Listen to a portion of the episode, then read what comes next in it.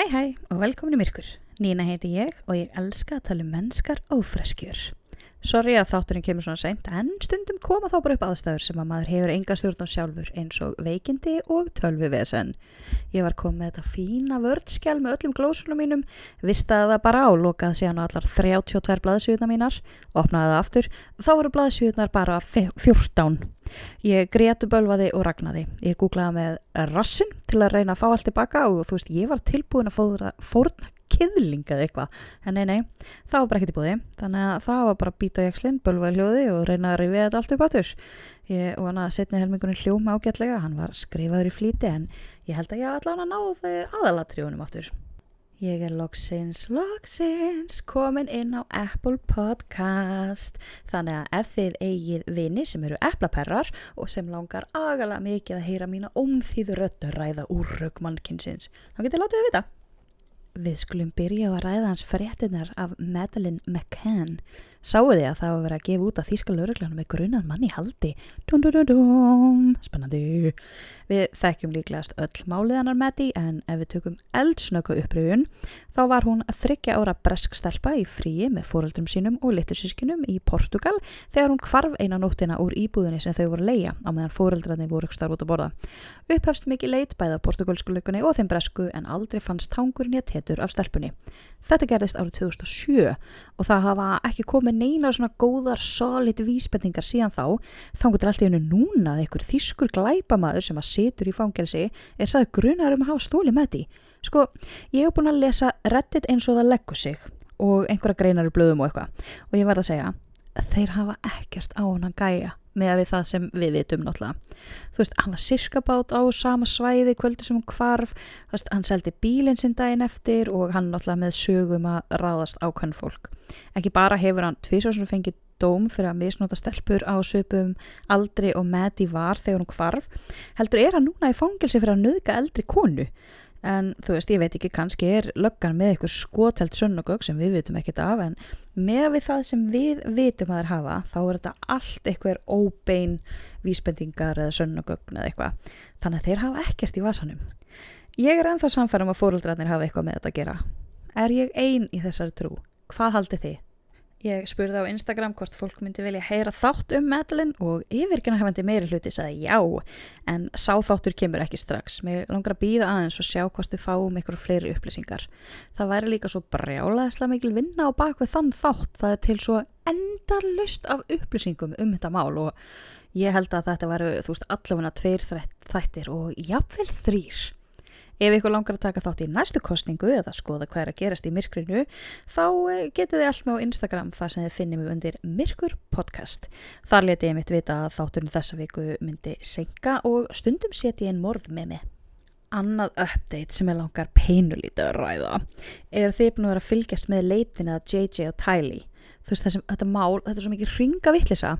Ok, í stuttumáli sagt þá er sensa til kona sem heitir Lori Tvö af börnunum hennar, JJ 7 ára og Tylee 17 ára, hurfu skindilega af yfirborri jarðar í september. Það var ekki að fara að skoða þetta almenlega fyrir einhverjum mánuðum setna og þá sagði Lóri bara, ó já, þau eru örug einhver staðar, en vildi ekki segja hvar þau væri svona örug. Bætum við þessa sögu fjórum eiginmönnum, þremur öðrum grunnsaljum döðsföllum, trú á zombidjöflat, sértrúasafnið, grunnsalar geimsliferðir og cirka átta aður manneskur sem eru viðriðin, viðriðin þetta allt saman. Og þá ertu komið með heljarnaflækju. En á miðugudaginn fundust síðan líkamsleifar á landaregn eiginmannsins hennar Lori sem búið að staðfesta að séu af JJ og Tylee. Og þetta er svo sorglegt þú veist, að ég maður vissi að þau væri dáin en þetta mál er bara svo ógísla skrítið að maður vonaði bara að þau væri alvörni í einhverju neðanjar það byrjir ekki einhver staðar ég ætla að halda áfram að fylgjast með þessu máli og læta ykkur fá update eða koma ykkur á næstunni Ég hef annars bara ekkert að tala um. RuPaul's Drag Race er búið og ég er ekki búin að horfa á All Stars að því að ég hafði ekki tíma því að þurfti að skrifa átjón blaðsögur upp á nýtt. Betur.is hérna meginn ég er ekki eins og með bókamirku sko. Eða þú veist, ok, ég las stórkostlega bóki í vikunni en hún var alls ekkert eitthvað tengd morðum eða draugum eða eitthvað þannig að það er ekki alveg on brand að tala um hana. Ég held að ég neðist reynlega að vinda mér í viðfangsefni dagsins. Erðu, fyrst skulum við aðeins ræða botladagsins ok, þið sem eru búin að sjá þennan botla á Instagram því held ekki að þið eru sammála mér um að hann er frekar stúrkusljúr ok, hann er grætt og Dilly, dóttur mín, hún bjóð hann til uh, eða málaði á hann. Hann sérst grætt botlinn og hún málaði á hann mjög feitan páskaunga sem er að með nýf af hverju, ég veit það ekki. Af hverju fyrir fyrir aftur, veit það ekki. En hann er flottur. Í dag ætlum við að ræða hræðilegan mann sem gerði skelvilega hluti. Ef að þú ert viðkvæm sál eða þólir illa ofbeldi eitthvað hvort börnum og ungu fólki þá mæl ég með því að sleppa þessum þætti bara.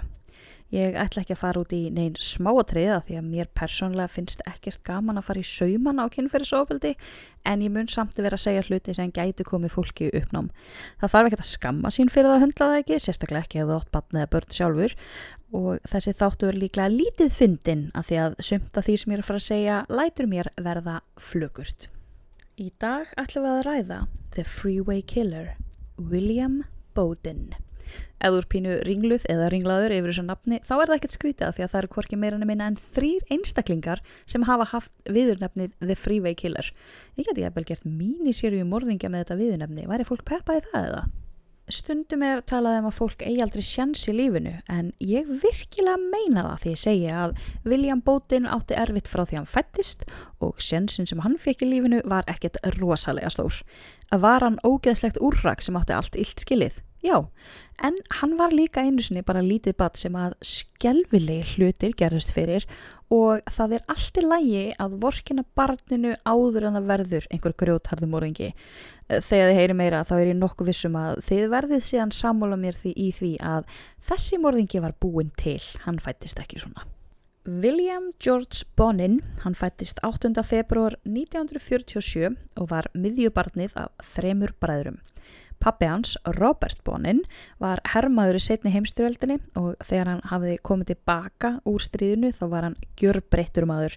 Hann fór að drekka mikið og beitti kóluna sína, Alice, miklu ofbeldi og inn í þetta ástand þá fættist William. Mammans Alice, hún átti mjög erfitt og fór að drekka mikið þannig að báðir fóröldarnir voru orðinir dagdrykki fólk. Þau bæði nánast hunsu strákana sína alveg og það fór ekki mikið fyrir uppeldi á þeim nágrannar þeirra tókuðu þetta eftir þessu öllu saman og þó þau áliti fórildræna að vera eitthvað vandraðapakk þá sem betur fyrir átt að fólk sé á því að börnin höfðu ekkert gert. Í viðtalið þá sögðu gamli nágrannar að allir í hverfinu gerðu svona sitt besta í að hlúa að drengjunum, þú veist, bjóðum heim til sín, gefa þeim smá aðtegli, gáðu þeim að borða og meira þess að gáðu þeim öll fötin af því að fórildræna spáðu ekkert í því hvort að börnin þeirra var að klætta eða hvað. Samkvæmt nágrannunum þá gliftu strákanir allan mat sem þeim var réttur bara eins og þeir vissi ekki hvort eða hvenar þeir fengi að borða aftur. Oh, svo sorglegt. Stundum þegar mamma þeirra var komin nú af strákunum þá sendu þá til pössun til fóröldra sinna. Já, hugsiði, smá pása fyrir strákana. Afi og Amma the rescue. En nei, nei, Afi þeirra var dæmtur barnanýðingur hann hafiði misnóta mömmu þeirra alla hennar æfi og reyndi mér þess að halda þið áfram eftir að hún var gift. En maðurinn hennar, Robert gat sem betur fyrir stoppa það alveg. Ég fangi á þessu ógeði, sendi mamma þeirra þá, vitandi full vel hvað pappi hennar var í fær um. Þetta þótti bara svona voða eðlilegt í þeirra fjölskyldu. Uh, afsakið á meðan ég guppa Þegar William var 6 ára þá sendi mamma þeirra alla bræðurna frá sér á munaðaleysingi af því að hana grunaði að maðurinn hennar, pappistrákana, væri að misnáta þá líka. Við vitum öll hversu framúrskarandi stopnanir munaðaleysingahæli voru á þessum tíma. Þetta var kallt að henni, augljóslega. Á þessum ákveðnastað sem þeir fóru þá voru notar skjálfilega refsingar bara fyrir minnstu brot eða óhlýðni. Þeir voru til dæmis látið hlaupa upp niður stiga þá einhvern veginn að fætunni báru það ekki lengur og þeir bara þú veist duttu eða þá að husnum að þeim var dýft og klósett eða vassfötur eða þá þeir voru látinni látin vera í mjög óþælum stellingum í langan tíma eins og að þú veist halda svona miðri nýjabegju það er sjúklega erfitt. Ég fæ stingi lærin við tilhugsununa þú veist ímyndið ykkur að það þurfa að halda þessari pósu í svona 5 til 30 mínútur og vera bara barinn að það tekst ekki. Hryllingur. Á þetta heimili, þess að munalýsingjar heimili eða munalýsingjar hæli eða munalýsingjar heimili allavega þar sem þeir voru bræðinir þá kom katholskur prestur reglulega, messaði eitthvað við krökkunum tók við svona hjáttningum og þú veist allt það sem katholskir prestar gera. Og hvað er nú eitt af því sem að katholskir prestar eru líka þekktir fyrir? Jú, jú, að nýðast á börnum. Það hefur bara verið veistla fyrir þennan félag þegar hann fekk jobbið að vera í frigging munaleysingahæli þessi prestur nefnilega hjælt þessari hefð hátt á lofti Það er talið að hann hafi nýðst á hverjum einasta dreng á heimilinu en hann var fljótur að fara að halda upp á William. Ef að William mótmælti prestunum þá batt presturinn hann niður þannig að William yrði svona auðveldari viðurregnar. Þetta gekk á í tvö ár. Tvö ár. Á þessum tíma voru eldri strákarnir sem að bjöka á þessu heimili búinir að læra af prestunum og fóru líka að miðsnota William á samt auðvitað fullt á öðrum krökkum en William samþykti að stunda með einn kynlíf svo lengi sem þeir myndi binda niður eins og presturinn gerði. Hann var bæði vei átta ára. Átta, átta ára. Ég guppa upp í mig. Ég guppa, ég guppa setna þegar hann náðist þá harneitaði William að tala um tíman sem hann eitti þarna á hælunu nema hann sagði frá því hann hefði stundum stundað kynlíf bara viljugur með strákunum. Við erum að tala um mann sem setna fór út í nákvæm smáatriði á öllum morðunum sem að framdi en þessar minningar vildi hann ekki upplifa aftur þannig að við getum rétt svo ímyndað okkur að þetta hefur haft bara gríðaleg áhrif á sálina í honum og bara þú veist allt lífið hans. Árið 1956 þegar William var nýju ára þá sótti mamma þeirra alla strákana og tók þá af munarleysingi hælinu. Þau byggu þá í Connecticut en pappið þeirra var bara ennþá verri en hann hafði verið áður en fóru inn. Uh, William var alveg stjórnlaus þegar hann losnaði af hælinu, hann, bara, hann var bara loksins frjáls, hann var þjófur og stopnaði með þessi sitt eigið gengi sem fórum bæin rænand og rupplandi. Þegar hann var tíu ára þá var hann handekinn fyrir að stela númeraplötum af bílum. Hann var dæmdur til þess að fara í eitthvað svona úlingafangelsi og viti menn þar helt misnótkunnin áfram. Og ok, þó að hann hafi sagt já, þá er það misnótkun ef það er bann að segja það sko. Það voru ekki bara eldri drengir í fangelsinu sem að voru að nýta sér uh, William, heldur líka félagsraðgefn hans. Oh, ég held ég var búin að kupa en ég er með vond bara í munum núna sko. Ef að taka smá recap, pappans misnotaðans, afans misnotaðan, presturinn misnotaðan, strákarnir á munaleysingahælunum misnotaðan, samfangar hans í fangelsinu misnotaðan og ráðgefin hans misnotaðan. Hann var tíu ára. Tíu ára. Ef það gerði ekki reyðan, þá er ekkert sem gerða. William losna úr fangelsinu þegar hann var 14 ára. Pælið því 14 ára að losna úr fangelsi og þá flutta hann aftur til mömmusun og pappa. Því meður þá byrjaði hann að nýðast þá á yngri bróður sínum og öðrum ungum drengjum í nágrannu á sama hátt og hafði alltaf verið nýðst á honum. Strákanu voru allir skítrættir við hann og enginn þorði að kæfta frá þannig að William fór bara að trúa því að hann getur bara komist upp með þetta alveg eins og allir sem höfðu nýðst á honum komist upp með það. Ekki lungu eftir hann losna á fangilsinu og kom aftur þá flutti öll fjölskyldan til Kaliforníu í leitað betra lífi og lífið reyndar snar batnaði af því að stuttu eftir að þau voru búin að koma sér fyrir þar þá dó fjölskyldufæðurinn. Eh, farið hefur fyrir betra segi ég. William heldur áfram í gegnum lífið í smá stund, hann útskrifast úr grunnskóla eða high school með bara ágætis einhvernir og mammas pressaði rosalega á hann að fara að finna sér góða konu þannig að hann trúlofaði sig. En áður en varð af brúköpunu þá var Vietnam stríðið að standa sem hæst og William skráði sig í herin.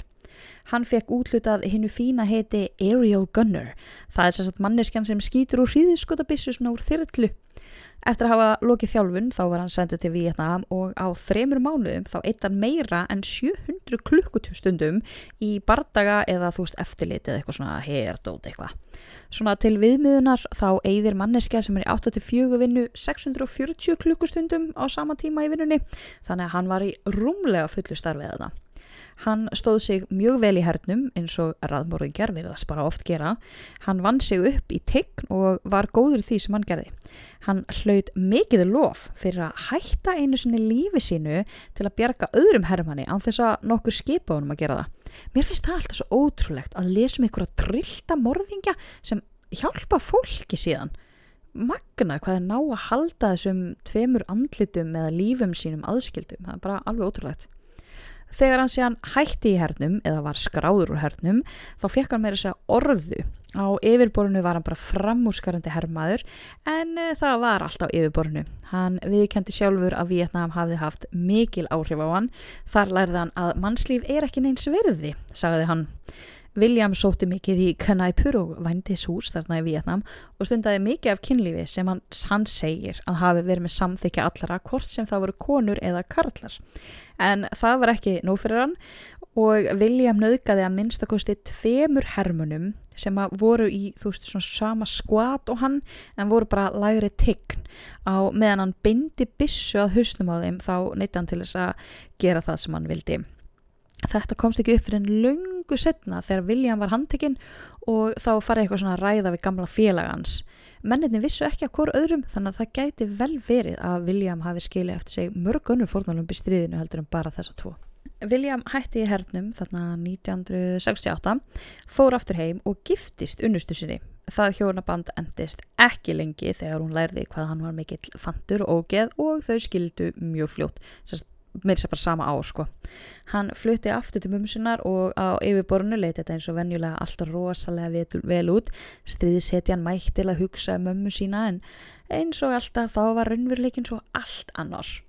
William held áfram að gyrnast ofbeldi og drengi og í november 1968 þá lokka hann til sinn hinn 12 ára Larry.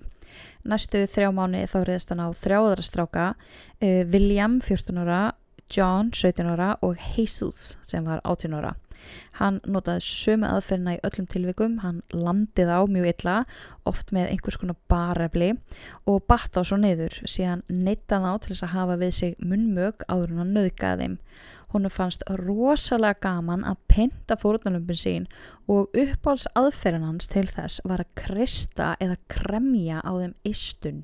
Nú er ég ekki kallmaður en ái Snemm árs 1960 var William svo handtekinn þegar hann hafði lokkað 16 ára dreng upp í bílinn hjá sér og þá komst upp um öll hinmálinn. Ég veit ekki alveg hvernig það gerðist, það er ekki talað um það. Vonandi hafa bara fórtunarbyn stigið fram eða kannski játaði hann það sjálfur eða eitthvað en þessi 16 ára sem hann var handtekinn, hann barðist svo um að fólk sáta og ringdu lögguna og löggan kom að handtókan.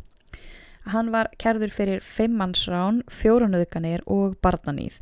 William játaði bara brotin og var dæmdur til að fara á gæðspítala í þeirri vonum að það veri hægt að læknan. Guður ól 1960 bara. Hann var rannsakar í bak og fyrir á þessum spítala. Það kom meðal annars í ljós að hann var með grindavístölu upp á 121 sem er svolítið yfir meðalagi. Hann var með öll enginni þunglindis og svo var hann með heilaskaða á hérna frontallóp eða ennisblæðinu. Ok, ég get svo svarða ég um eitthvað góða þýðinga á síðan einhvern þætti. Oh, frum heili, allavega.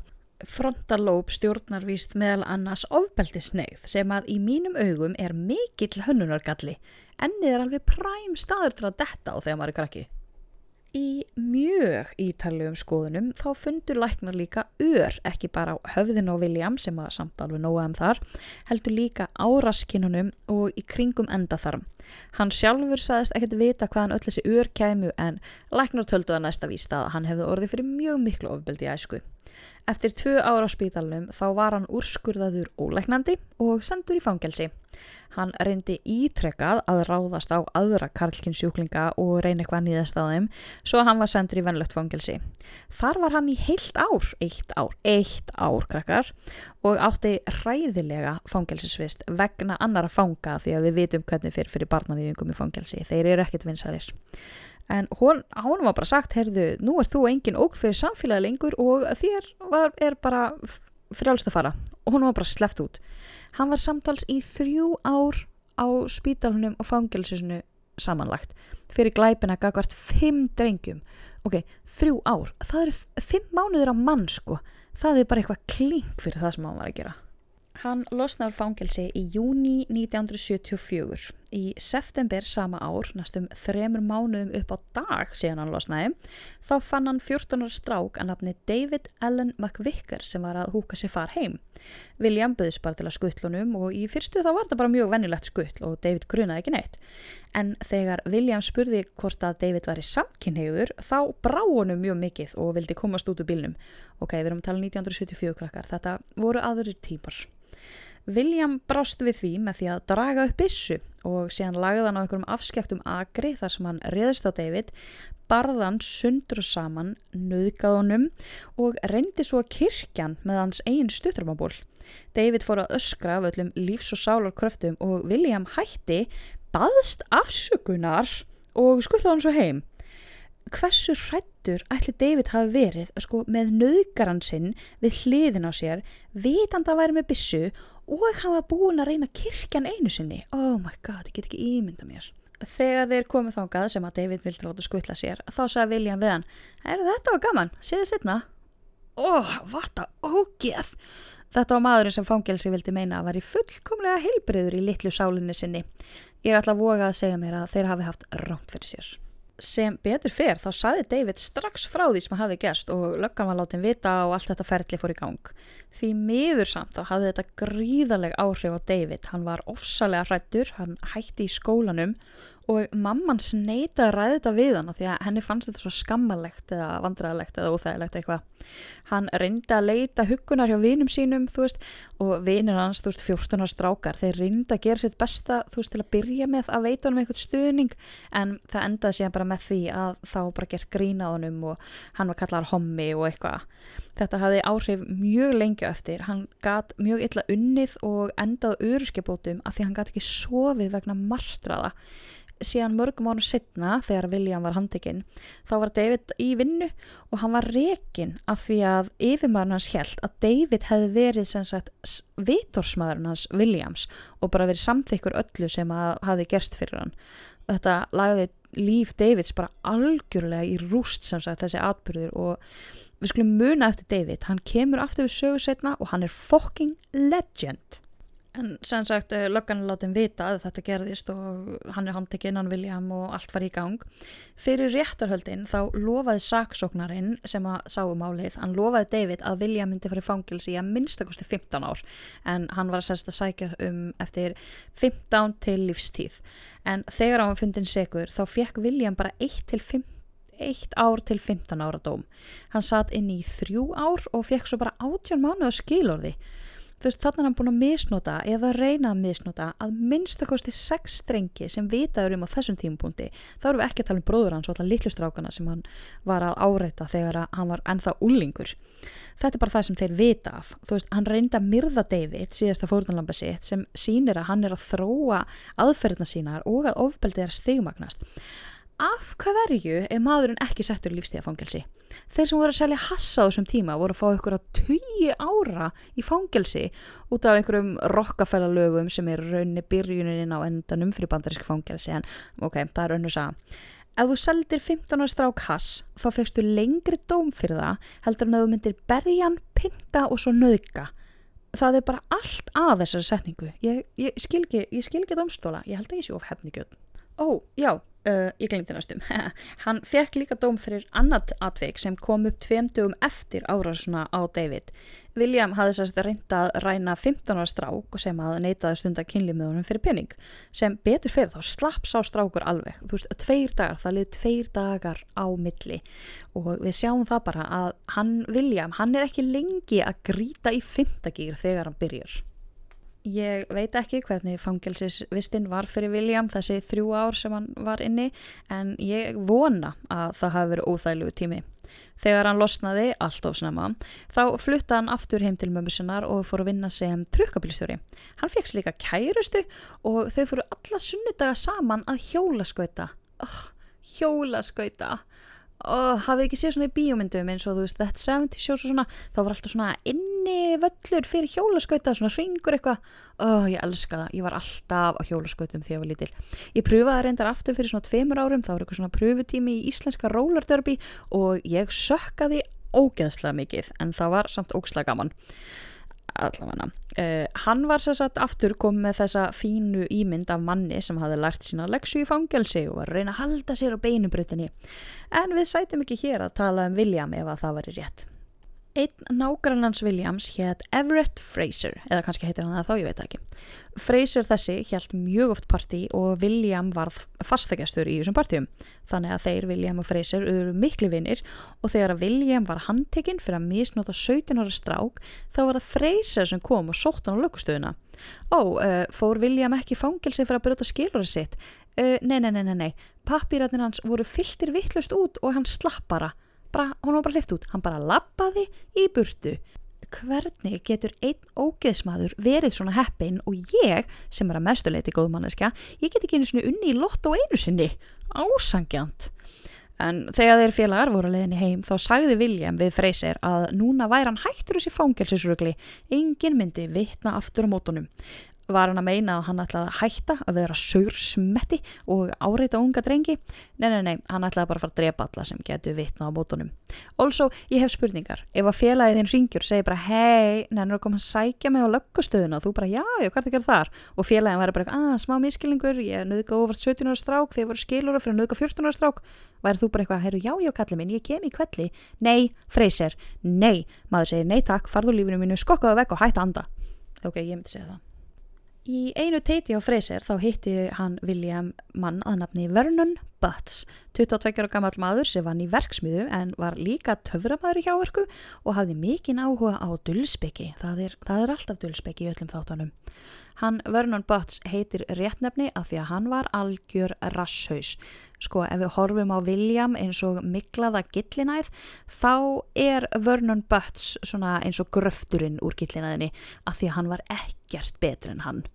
Á milli 10-20% af morðingum vilja myrða með einhverjum öðrum og William var í hópi þeirra sem vildu deila gleðinni.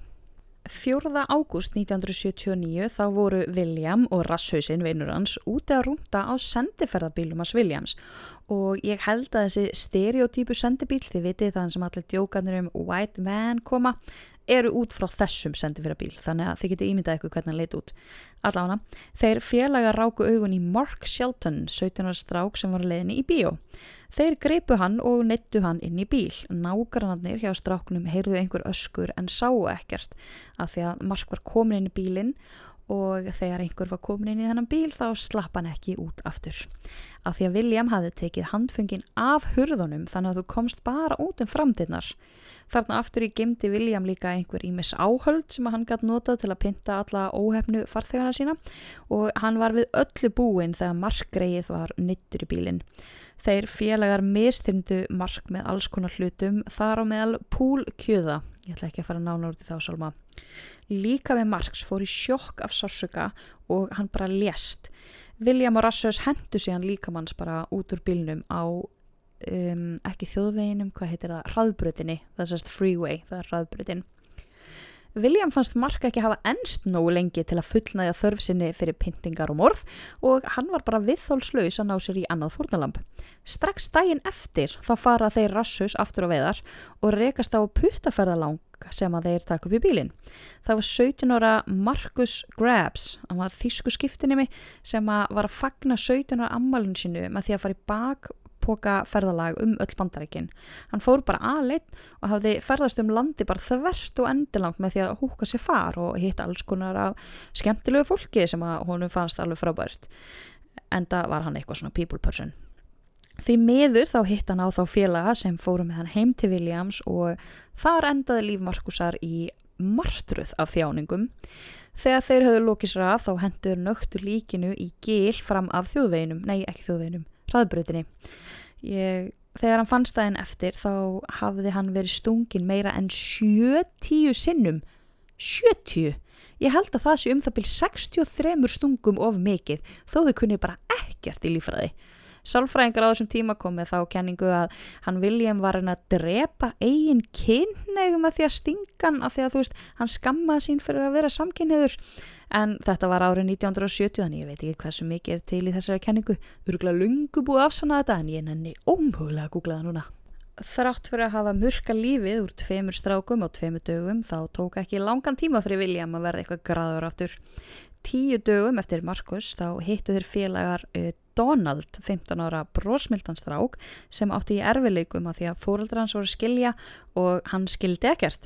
Hann hafði verið að vesnast í einhverjum slæmum félagskap og svo hafði hann flutt til ömmu sinnar í smá tíma en hann saknaði mömmu sinnar svo mikið að hann flutti aftur heim til hennar og hann nýflutur heim og því hann saknaði mömmu sinnar að því að hann var 15 ára og bara baby og hjarta mitt Hann var sérst bara eitthvað út að viðra sig þegar William og Rasshausinn pikkaði hann upp. Hann var pintaður í að minnstakosti tíu klukkustundir og fannst ofan í ruslatunnu í einhverju húsasundi. Oh my god, þetta er svo ógeðslega sorglegt. Donald var þakin marblettum og brunasárum, hafi verið stungin ítrykkað í háls og kinnfæri og mm, við þurfum virkilega gott orð fyrir violated á íslensku. Það segir svo margt á þess að fara út í smáatriði en við skiltum sagt að endaþarmur hans var ónýtur eftir að það sem hafi verið gert við hann. Oh, Tjúfusins ógeð maður. En uh, þetta ótaðisverk dugði ekki lengi fyrir vippakallin William sem var minna en tveimur vikum setna var komin aftur á kreik og í þetta skipti náðan hinn um 17 ára David sem var að hjóla sér bara í bíó. Hann hafði ekki anþá ákveði hvort að hann ætlaði að sjá Life of Brian eða Apocalypse Now en hann vissi hann ætlaði að sjá annað þeirra. En þá komu William og Rassus nittu hann inn í senda fyrir bíldauðans og uh, já, lík hans fannst þremutugum setna við hraðbrutina. Hann hafi verið barn í klessu með felgujátni, honum verið nöðgað og hann sé hann kyrstur. Viku eftir David þá var það hinn 18 ára Robert sem var næsta fórðanlamp. Hann var leiðinu bara í vinnuna, hann var hann í verslun og stóði sér bara ótrúlega vel og gæti enginn sagt neitt illt um hann Robert. Hann komst aldrei í vinnuna því að hann mætti William og Rasshausi á leiðinni. Lík hans fannst 19. september aftur við hraðbrutina. Í nokkra mánuði þá náði William eitthvað að halda í sér, hann tekur þetta svolítið svona í sirpum verist vera, er bara viðþólslaus í eitthvað tíma en það er síðan að róa sig í smá stund en það endist aldrei nógu lengi. Í byrjun november þá rænaðir ennönum öðrum úlingspilt og endur tóku ógeðslega leikinn sinn og hendu líkinu síðan við raðbrutina næsta dag. Því miður er ekkert vitað hver sá strákur var. Það voru aldrei borin kennsla á hann og það er ekki vitað nema að hann hafi verið grannur, hávaksinn og kvítur á aldrinum 19 til 25 ára. Oh, ég þól ekki svona Jane Doe eða John Doe. Þú veist, það er einhver aðna úti sem týndi sinni sínum eða bróður eða frenda eða afabatni eða eitthvað og fann hann aldrei aftur. Oh, það lætum hann fá kökk í hálsin, ég sverða. Næsta fórðanlam, teppi mánuðið setna, var Frank Fox, 17 ára gammal. Ég veit því miður ekkert meira um hann heldur en bara nafnið. Lík hans fannst við hraðbröytina, hann hefði verið laminharkalega og var með för sem bentur til þess að hann hefði verið bundin á öklum og úliðum. Hann hefði líklega verið nöðgað. Í þetta skipti fundust hins vegar í fyrsta skipti mjög mikilvæg sönnunagögn á líkinu. Í skapahárum Franks þá fundust einhverjir enginleir teppaþræðir með mjög sérstöku munstri. Lögurnar þurftu þá bara að finna teppið sem að pössuði við þræðina. Auðvöldra sagt en gert að því að það er ekki ennþá neitt búin að fatta að það er aðmúringi laus. Ég veit, við ræðum það eftir. Þeir félagar halda svo áfram að veiða næstum daga. Næsti var hinn 15 ára gamli John sem hafi farið í heimsókti vinna sinna. Heimilslífið hans var í mjög miklu uppnami að því að fóraldra hans voru skilja þannig að hann var ofti í marga daga í einu hjá vinnum sínum. Mjög skritið eitthvað. John sást síðast á lífi 10. desember en var ekki tilkynntur tindur fyrir í februar ok, full skilningsrík mamma á ferðinni, þú veist, allt er læja leifur um að gista á vini sínum en þú veist, í þrjá mánuði yfir jólin og allt. Uh, mjög skritið og þess að hann sá að hafa sambandaði neitt sko. Hann var tilkynntur tindur hann í februar en það voru ekki búin kennslán fyrir í ágúst þegar að löggan byrti mynd af húðflúri sem hann var með á handlegnum í bara í dagblöðin og mammans þekkti húðflúrið á myndinni hversu skjálfilegt að frétta þetta svona 1. janúar 1980 þá ákvaðu þeir félagar William Gillinæð og Rasshaus að fagna nýju ári með nýju morði. Fúrnalampið var 16 ára gamli Michael, hann fannst fullklættur, þykið skuðrétt við hliðin á hraðbrutinni. Það voru ekki búin hann fyrir enn í mars. Ok, ég veit að það er kannski leðilegt eða jafnvel erfitt að hlusta mig telja upp öll þessi fórnalöfn bara aftur og aftur og aftur, sé hvað gerist fyrir það og allt þetta en mér finnst það alveg mjög mikilvægt að muna eftir þeim og allavega að segja nöfnin á þeim þannig að þið verður bara að lifa með því að ég gera það. Jæja, Þeir munið að William kynntist rasshustum í partí hjá vini sínum og nágrunna Fraser. Það var í öðru slíku partíi sem hann hitti annan ungan mann, hinn 18 ára gamla Gregory Miles. Gregory var mjög greindarskertur, hann var ólæs og með greindavístölu upp á 56 sem er bara einhverjir algjöru smámunir. Einhvern veginn tókst William samt að laða að sér fólk sem var tilbúið að aðstóðan með því að pinta nöðga og myrða. Ég þarf sko að suða í vinum mínum um að hjálpa mér að flytja. Rasshausinn, hann að Vernon, hann sagði síðar að William hefði verið ótrúlega sjarmirandi þegar hann vildi það og að Rassi hefði bara verið eins og dáleitur af honum. Ég persónlega held að Vernon Rasshaus hefði bara verið alveg að mikil horklassa á William en það er bara mín skoðun en þess að byggla yngar hátt skoðu þjórunar. 3. februar 1980 voru sérstu William og Gregory að rúnda, sérst ekki Rasshausinn heldur Gregory þessi sem var greindarskertur og þeir pikka upp hinn 15 ára gamla Charles sem var að húka sér far. Þeir bundu hann niður, William barðan sundur saman og nöðgáðu hann síðan. Gregory reyndi það líka en gati ekki fengið holderis þannig að til að fela skömmina yfir því þá beitt hann uh, áhöldum á greiði strákinn staðin. Ég, ó, ég þarf að guppa einu fennan. William var alltaf að segja hann er að deyja, hann er að fara að deyja eins og túrskítan sem hann er en Gregory reyndi allavega fyrst að fá William til þess að sleppa stráknum og skildi ekki af hverju þurftu endilega að drepa hann. William tók mjög illaði það en það myndi Charles þekkja bæði árásamennina sína og bílinn. Síðan síndan Gregory hvernig hann kyrti fórnulömpin sín. Ok, aðferðin sem hann notaði í lang flestum tilfellum það var að hann tók sérst ból fórnalamsins og vafði því svona utanum hálsinn, síðan tók hann felgujárn og notaði það til þess að strekja bólinn og herðað hálsinum þánga til að fórnalambi lést. Gregory var rosalega æstur yfir þessu öllu saman og sko ég held að hann hafi bara ekkert almennilega skili hvað var að gerast en hann hoppaði ofan á bringuna á Charles á meðan William var að kirkja mjög skriti. Þeir hendur sér hann líkinu einhver staðar við þjóðvegin hann eins og William var vanur að gera. Þeir hyrstu fyrst alla 6 dólarna sem Charles hafi verið með í vasanum og fóru á McDonalds að kaupa sér hambúrgara. William Gillinaði var nú samt ekki alveg nógu fullnæður af því að hann var alvarlega klikki í enninu. Hann vildi strax fara og ná sér nýtt fórnalamb. Gregory vildi það ekki. Hann var bara eitthvað, hei, nei maður, nennu að skutla mér heim. En William bara, hei, gaur, kóttu bara með mér og það endaði með því að Gregory fór með William Gillinæð að næla sér í næsta dreng. Ég ætla að vara eitthvað við.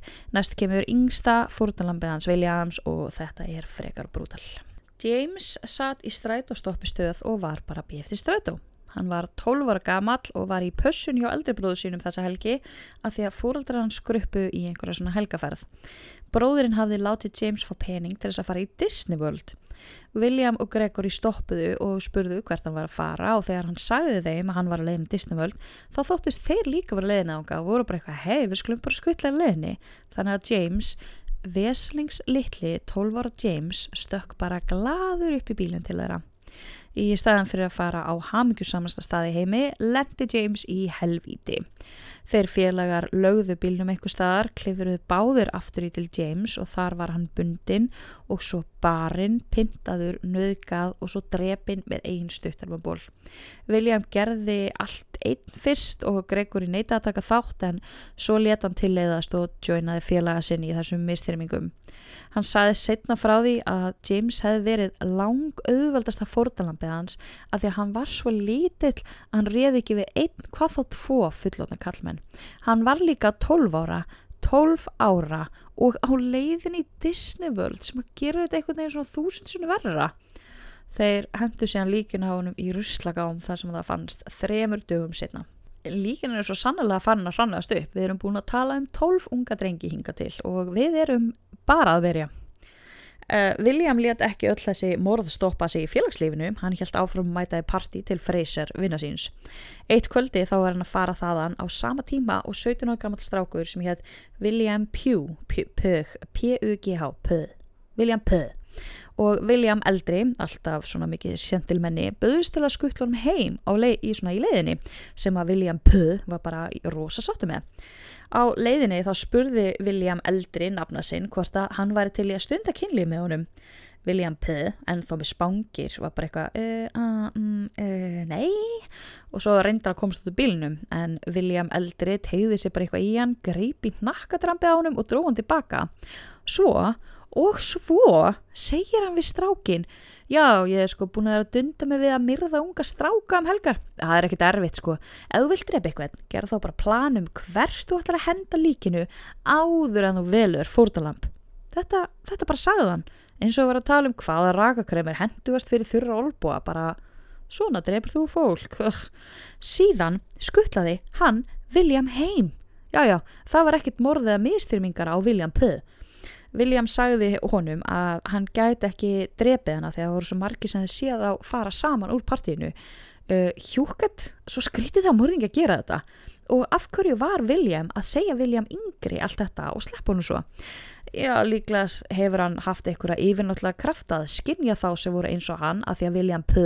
var alveg sami gillinaður gröfturinn og sá eldri. Eftir að hafa lifað af þessa bílferð þá var William yngri sem við skulum kalla kúkalapa af því að það er oflóki fyrir þessar þrjár heilasælum mínar að vera með tvo menn sem hafa samanlapn. Hann var allavega rosalega áhuga samur um þennan morðbusiness.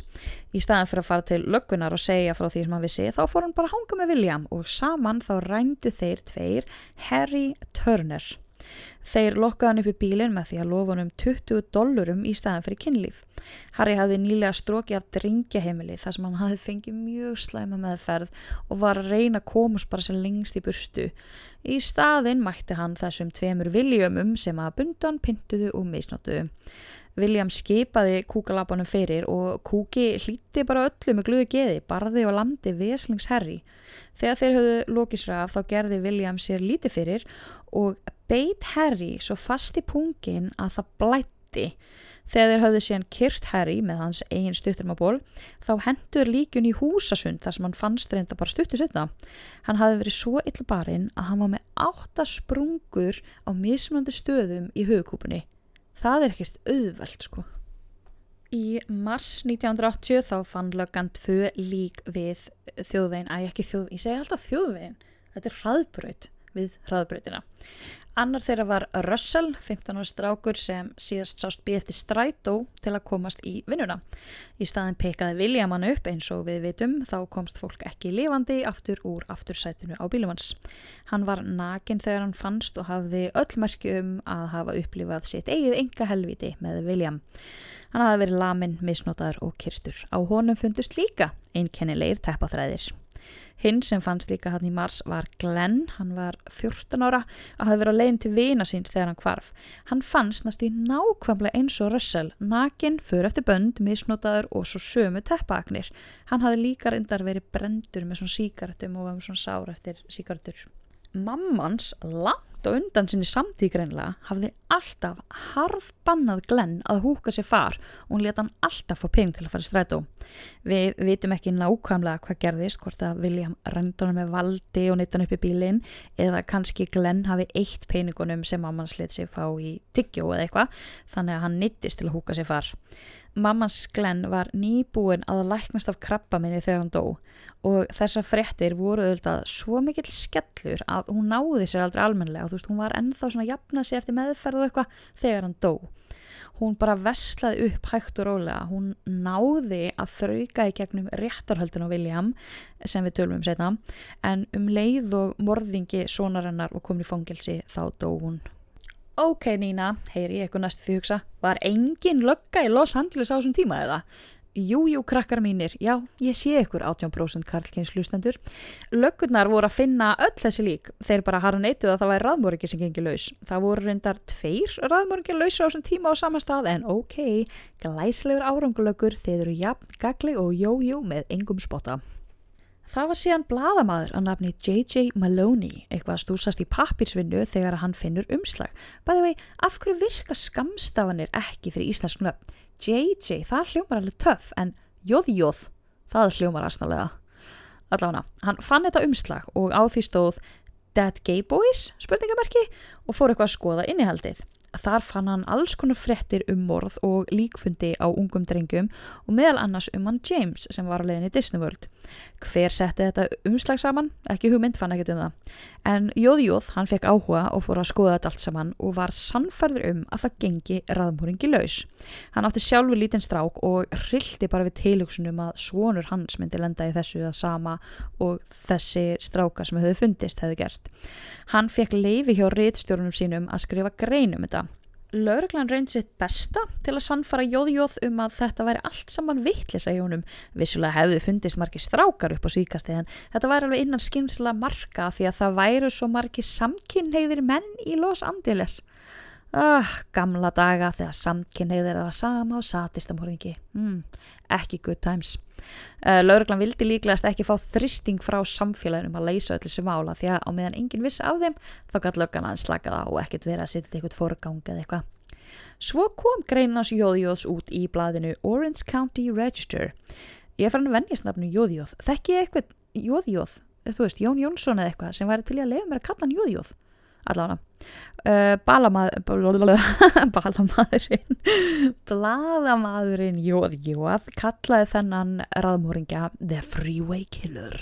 Margar lögur hristi bara hausin yfir þessum draumárum en það fór samt einhver rannsóknar stað að skoða líkindin á einhverjum líkfundum það voru að finnast það mörg lík á ári þarna að það var ekkert mál að grúpa þau saman þú veist ekki bara eitthvað ok, það er freka mikið ungu strákum. Heldur var líka að segja, það er líka mikið á eldri konum, það er líka mikið á ungum konum svörtum mönnum, whatever. Þú veist, hvernig lifði fólk bara af þessum tíma, það er bara eins og þriða hver manneski hafi verið að myrða fólk. En lögurnar voru bara orðnar halv ónæmar fyrir morðum. Þau sáu bara svo rosalega mikið á þeim. Lauruglistjórin sagði mér að fólk vildi kenna raðmorðingja um alla þessa stráka sem höfðu dáið. Af því að þessum tíma það voru raðmóringera svolítið svona vinsælir eða margir voru áhuga samur um þá. En aðri fréttamilar fóru að pikka upp þessa frétt hjá Jóðjóð og gera sjálfur fréttur um þetta og þetta varð fljótt á allra vörum brátt fara að koma inn tips frá fólki bæði til fréttamanna og bladamanna og líka til löggunar. Það fóru svo að finnast fleiri og fleiri lík sem hægt voru að bera saman fyrir morð og máli vatn fljótt upp á sig. Það endaði með því að löggan viðkendi lóksins að líklegast væri þið frívei killar ekki bara einhverju mýta. Allir þessir ungu strákar gátt ekki verið tilviljun og þegar líkin fóru virkilega hrannast upp fóru þeir að spyrja sig ekki hvort þetta myndi gerast aftur heldur hver er þið næstur það síðasta sem að Stephen Wood, 16 ára, sagði við mömmu sína áður hann fór til tannleiknis eitt morgunin var See you later alligator og mamman svaraði In a while crocodile og það var svona þeirra þeng. Á leiðinni í skólan eftir að hann hafi verið á tannleikni þá hitti Stephen greið óræsið, hann William Þegar lík hans fannst síðan í húsasundi hafði hann verið mjög illa barinn, jáfnvel verra en mörg önnur fórnulömp og hann hafði líka öll hinn ummerkiði fríveikilar. Fjölskyldana Stephen var einstaklega samheldin en morðánum sundraði fjölskyldunni. Bróður hann sökk í djúft þunglindi, hann fór að nota eituleif og síðan á ammalsteginum hans Stephen, sem slíkta bróður hans, framtann sjálfsmór með því að skjóta sig í hausinn. Fóraldra þeirra fluttu í eitthvað lítinn bæ í öðru fylki og hafa eins lítil samskipti við annað fólk eins og þau geta af því að þau vilja ekki skemma hamingju annara með því sem að gerist fyrir þau og sinni þeirra. Fokking morðingjar. Það er svo miklu fyrir fórnulum heldur en bara sá sem er myrtu sko. Ugh. Næstur til að vera svo óheppin að vera valin af William the Very Gross var 18 ára Darin Lee Kendrick. Því miður fyrir hann þá var William komið með eitthvað leið á gömlu rútinu sinni og þurfti að fara að prófa eitthvað nýtt, eitthvað sem myndi með að fórtunlömpin ennþá meira. Eftir að Darin Greið hafi þólað sömu þjáningar og hinn fórtunlömp Williams, þið vitið, bindaberja misnóta, þá held hann síru upp í Darin þannig að hann fekk svona eituröfna bruna frá hálsi og niður. William stoppaði ekki þar, heldur tók svona ísnál, þetta æspikk á einsku og keirðin í eirað á Darin svo fast að hann tók í sundur mænuna á honum. Öh, þannig að Darin lést samstundis. Hversu skakt fór það samt ym? Ok, ef eirað er hér, þá mænan hérna fyrir aftan, eða ekki? Ég er ekki læknir, ég hef ekki hugmynd. Ísnálinn stóð ennþá út úr eiranu á Darjan þegar lík hans fannst í russlagám við hraðabrautina og eftir þetta þá fór hann William að svolítið að brúka með ísnáluna líka í, í morðunum sínum og síruna. Frábært. Ég sagði áðan að William hafði átt kærustu, muniði þau voru alltaf á hjólaskautum saman á sunnudöfum og eitthvað. Svo kærasta var lungu farin en hann fekk sér núna nýjan kærasta sem hétt Lawrence Sharp og var 17 ára. Eh, William var nú samt ekki lengi að fá leið á honum og Lawrence greið fekk bráðum sumu meðferð og allir hinn í strákanir nema í þetta sinn heima hjá William en ekki í bylnum. Þannig að William gætt undan sig við þetta hell lengi, djöfusins við bjöður maður. Eh, lík hans uh, Lawrence fannst síðan á bakvið bensinstöðu setna. Viku eftir það þá vil William aftur fara veiðar og beður rassu sinum að koma með sér en rassi nefndi ekki þannig að William fór bara einn. Hann náði, nöðgadi og myrti hinn 14 ára gamla Sean King. Líki af honum fannst samt ekki en mamman Sean sem var náttúrulega bara frávita af áhegjum var sannfarð um að svonrönnar hefði orðið The Freeway Killer að bráð. Hún skrifaði opi bref í dagblad þar sem hún grátt baðmorðingjan um að láta bara vita hver líkamslega Sjón væri þannig að hún gæta minnstakosti jarðað svonsinn. Mamman Sjón King, hún hefði trúið svolítið á mátt brefana, við fáum að kynast þau eftir, en William, hann, ég veit ekki hvort hann hafi séð þetta en hún var allavega drullu saman og gaf sér ekkert fram til að láta vita hvað líki væri.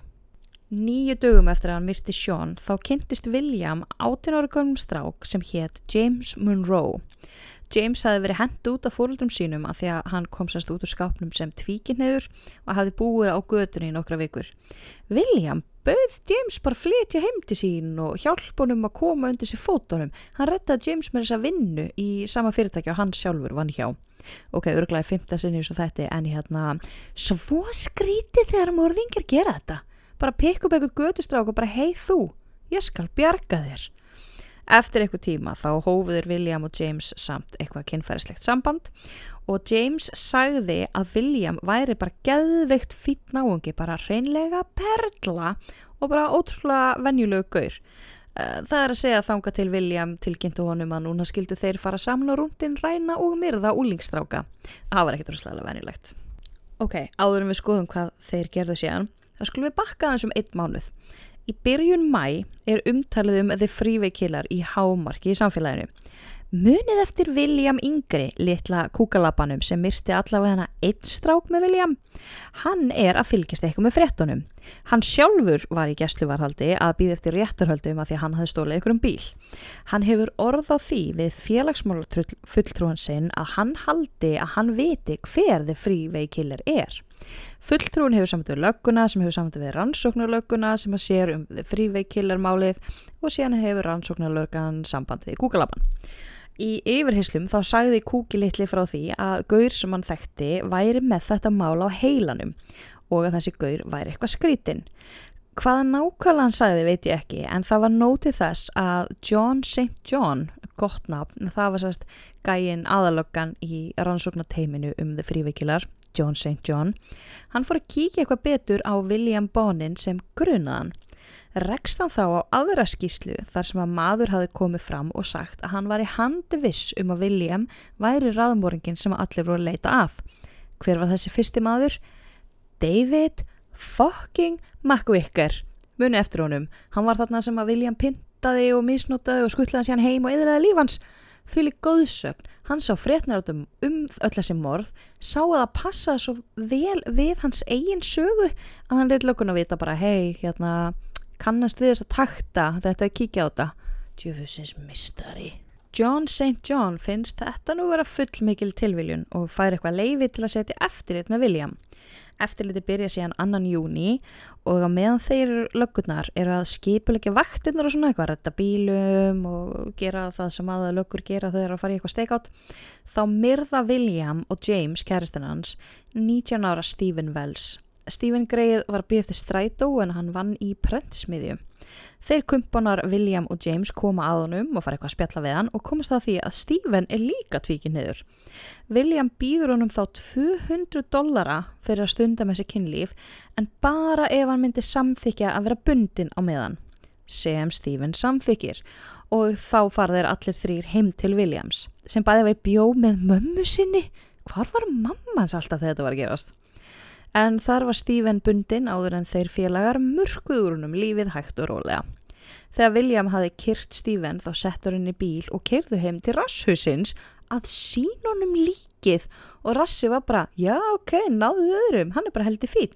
Þetta er bara hendunum það sem við hendum okkar síðast vil, mannstöðan á bensinstöðinu að þar. Gekja rosa casual samtal, já já, hver hefur glemt þessu? Emmitt, engin í heiminum nema þeir þrýr hafa átt þetta samtal. Ok, fun fact, svona svo þið geti virkilega séð þetta fyrir ykkur. Á meðan á þessu samtali stóð, þá var rasshausinn í Darth Vader búning. Engin ástæða, bara casual cosplay heima á á þriðdegi. Þeir félagar fóru síðan og losuðu sig við líka Stephen bak við þessa yfirgefnu bensinstöð og þegar þeir komu frá því, án þess að vita því, var ómertur löggubíl komin fyrir utan hjá þeim að fylgjast með þeim. Pyrrandi! Því lík hefni fyrir morðingjadúóið og því lík óhefni fyrir löggunar. Eða þeir hefur verið bara nokkrum klukkutímum fyrr á ferðinni, þá hefur þeir getað bjarga Stephen. Oh, löggan fyldist grant með William næstu daga og eldan hvert sem hann fór. Hann virtist reynda bara frekar eðlu gaur. Hann bara fór í vinnuna, fór í búðina, hjækt með freysir vinnu sínum eftir vinnu og eitthvað. Ég er nokkuð vissum að löggurnar sem voru eldan voru aðfarnar að drepast úr leðendum. En nýju dögum eftir morðið á Stephen þá var William aftur farið að klæja í klikkunina og fór að leita sér að einhverjum nýjum til að nýðast á. Hann vissi þetta ekkert af löggunum sem voru alltaf á hælunum ánum allan daginn, alla daga. Hann skellir sér á rúndin í sendibílnum góða og reynir áranguslaust að pikka upp fimm mismöndi drengi en að lokum þá tókst honum að lokka einn strák upp í bílinn til sín. Löggunar eldu bílinn þar til að hann lagði á einhverju bílastæði við einhverja yfirgefna búð. Lögguna byðu aðeins á hann ákvaða nálgast bílinn en þegar þeir komu að bílinnum þá heyrðu löggunar greinilega óp og köll þannig að þeir svift upp hurðinni og böstuðu William í miðjum klíðum að vera strax byrjaður að pinta strákin. Þú veist, við erum að tala um tíu mínútur. Eins gott að þeir byði ekki mikið lengur. William var handtekinn á staðunum og honum var hendi klefa á lögustöðinni. Löggunar fara nú að rannsaka málið almennilega í leita ykkur um sönnugögnum og það var bara nóg af þeim. Ekki bara var teppi í bílnum með mjög sérkennilegur munstri sem þeir voru ekki lengi að taka síni úr, heldur fundu þeir frikking úrklippubók í bílnum sem var full af fréttum um The Freeway Killer. Rookie mistake, William, rookie mistake. Á meðan nördalögurnar voru að græja sönnugögn og eitthvað sem tekur náttúrulega einhverja daga, vikur eða eitthvað, þá var William í stífum yfirheyslum. Hann sagði ekkert, hann játaði ekkert, nema að hann talaði um að hann hefði verið að lumbra á þessum strák sem að hafi verið í bílnum þegar löggan áðunum. En svo fekk hann bref. Muni áðan þegar ég sagði að mamman Sean King hefði verið að skrifa bref í dagblæðið að byggja, byggja morðingjan um að láta vita hvað líki af sínansværi. William fjeksast þetta bref í hendunar og eftir smá stund á gerðan díl við löggunar hann myndi vísa þeim á líkamsleifar Sjóns ef hann er þið ekki kerður fyrir morðið á honum. Mjög skrítinn samningur til að fallast á en löggunar gerðu það samt af einhverjum ástæðum. William saði setna að það hefði ekkert verið brefið sem kom hann til að vísa honum að vísa löggunum á staðin heldur vissan að hann væri að fara í fangjálsað eilifu og löggunar myndu gera nokkuð dægin allt fyrir hann svo lengi sem hann væri að játa brot sín og honum langaði bara svo agalega mikið í hambúrgara sem hann fekk the way. Ég veit ekki alveg með þetta, mér langar að trúa því að hann hafi haft snefil af samvisku og kannski orðið eitthvað pínu meir við að lesa þetta bref en ég get líka alveg trúa því að hann hafi líka bara gert þetta fyrir hambúrgara. Yfir næstu daga þá byrjaði William svo að tala. Hann fór að játa ímislegt og bætti sífælt við fleiri smátrum. Það sló lauruglumunna sem yfirhyrðan að heyra hann tala því að hann lísti morðum og pyntingum eins og ég og þú myndum bara að tala um nýju augnaskugapallettuna hans Jeffrey Stars sem ekki ekki um að langar hérna. Löggunar sem voru með málið áttu erfitt með sig og það var jafnvel kvíslað á stöðinu um að láta William hreinlega hverfa. Vitiði, ég skilða. Ég veit að löggur eiga aðskilja tilfinninga frá vinnunni og eru þjálfari en þetta raukhugsun og allt þetta en þú veist, löggur eru samt fyrst og fremst manneskjur og ég held að flestar manneskjur myndi finna fyrir þörfa útrýma veru eins og William. En þeir náðu nú samt að halda í sér og fengað heyra allt sem William hafi gert. Hann hafi greinlega elskað að myrða og pinta og þetta var bara eins og eitthvað áhugamál í hans augum. Hann saði líka því oftar sem ég gerði það því auðveldra var það og því auðveldra sem varð því oftar þurfti að gera það af því að hann er fyrsta flokks óbermi Eitt mál sem við höfum eftir að tala um, mál sem að löggurnar voru og eru handvisar um að William hafi átt hönd í. Það var morðið á 13 ára gamla Thomas Lundgren. Thomas hafi horfið þegar hann var út að leika sér og lík hans hafi fundist daginn eftir. Hann hafi verið mjög illa barinn, hann var stungin viðsvæðum líkamann og kynfærin hafi verið skorinn af honum áður en hann var kyrtur. 13 ára. Það er pingulítið fermingabann. Þetta mál er talið lokið af hálfu lauruglunar sem eru svo vissir um að Thomas hafi verið fyrsta fórnalamb Williams og Rasshundsins en ég er ekki svo viss. Ég er ekki með snefil af þjálfun að neinu tægi en skoðum þetta samt aðeins. Í fyrsta lagi þá harneita bæði William og Rassi að þeir hafi gert það og William var með að segja móðgar þegar hún voru síndar myndinar af líki Thomas og hann sagði bara, býtu, ég sker ekki tippið af litlum strákum og ok, hann var gillinaða gröftur en fyrir utan bitförun á Henry, einu fórnalampinu hans þá voru engin merki um neitt af því tægi sem að Thomas hafði þurft að upplifa í fórnalömpunum hans Williams. Og William var með frekar solid vennjur í morðunum sínum. Þú veist það var alltaf bindaberja nöðgakirkja það var ekki fyrir náða í restina að hann fór að vesnast eitthvað með síru sem er ekkert óalgengt að morðingja fara að reyna eitthvað nýtt þegar að nýja brumið þeirra morðunu þeirra. En að byrja á því að skera undan fyrsta fórnalampinu og hætta því síðan uh, veit ekki alveg með það. Og líka annað Thomas fannst í mæ 1979 ok, mæ en Mark sem að William segir að hafa verið fyrsta fórtunlega sitt dó í ágúst. Og við vitum að þegar William byrjaði að gera eitthvað þá gerði hann mikið af því. Eins og þegar hann byrjaði að misnóta strákana í hverfinu sínu eftir að hann kom heim úr hernum. Þá var það að minnstakost úr fjórir á einhverjum átta vikum, nei þegar hann kom úr hernum þegar hann kom úr fangelsinu fyrst. Og þegar hann byrjaði að drepa þá tók hann svona sirpur í drábunum hann myrti fimm í ágúst og september tók sér smá pásu myrti svo fjóra í nógumbur og desember aftur pása. Og svo tók hann tíu líf frá mars til júni þannig að ég held að ef hann hefði myrt Tómas þá hefði hann aldrei hægt þar. Það hefði svo miklu fleiri fórunum komið í kjölfarið. En þetta er alltaf bara mín skoðun. Hvað finnst ykkur? Það er auðvitað skjálfilegt að hugsa til þess að ef að vilja mér ekki morðingin þá fekk alvöru morðingin aldrei að nefna refsingu það er fáralegt hvað mikið um óupplýst mál í bandaríkunum ég minn hvað ég glöða að búa í Íslandi Uh, William byrjar þarna að guppa öll upp úr sér og þar með öllum vitorsmönnum sínum sem eru handteknir síðan einn af öðrum. Rasshausinn Vernon Butts er fyrstur á lista. Í yfirheyslum vildi hann meina að hann væri bara næstu í saklus. Hann hefði sko bara haldið fórtunarlömbunum niðri á meðan William mistrimdi og drap. Kæri Rasshaus, ég held að við leggjum ekki sömu merkungi orðið saklus. Hveðja Nína. Hann segir að hann hafi verið eins og dáleitur á William og þetta er eitthvað sem mjög margir vit, vitorsmenn uh, morðingja segja og ég þarf eitthvað að lesa mér aðeins meira til um þetta, mér finnst það mjög áhugavert. Vernon Rasshaus sagði líka frá því að William elskaði að heyra fórnalömpin öskra og gráta því meiri læti sem voru í þeim því æstari varð William af því að hann er ógeð. Lögurnar voru nú sem betur fyrir ekki alveg að kaupa það að Rassi hefði verið dáleitur og saklas og eitthvað og hann var ákjærður fyrir nýjum orð. Næsti vitorsmaður til að vera handtekinn var James Monroe. Það var hann að kærastinn sem hjálpaði til við síðasta morðið. Hann hafði flúið í annað fylki en náðist fljótlega því að hann fór bara heim til frængusinar. Idiot. Hann hafði mjög áhuga að vera sögu að segja að, að því að hann hefði líka verið fórtanlamp. Eitt kvöldið segir hann að William hafi sagt honum að hann hefði dripið 45 manneskjur og væri sá sem blöðin köttiðu þið fríveikilar. James var mjög hrættur og þorði ekki að fara að sofa. William byggðist til þess að gera svona tröstæfingu með honum sem að James var til í eða af einhverjum ástöðum eða allavega þorði hann ekki annað en að segja já. William batt þá James eins og hann batt fór öll fórnulömpin sín og sagði svo ég hefði þig algjörlega mínu valdi, ég geti drepið þig ef ég vildi. James fór bara að gráta því að hann var vissum að William var að fara að drepa hann en William hló bara og listan. Einhvern veginn var þetta til þess að James hætti að vera hrætti við hann. Ég veit ekki, ég held að þetta sé mjög skrítin saga. En James var að minnst að kosti snarlega ákjærður fyrir morðið á Stephen.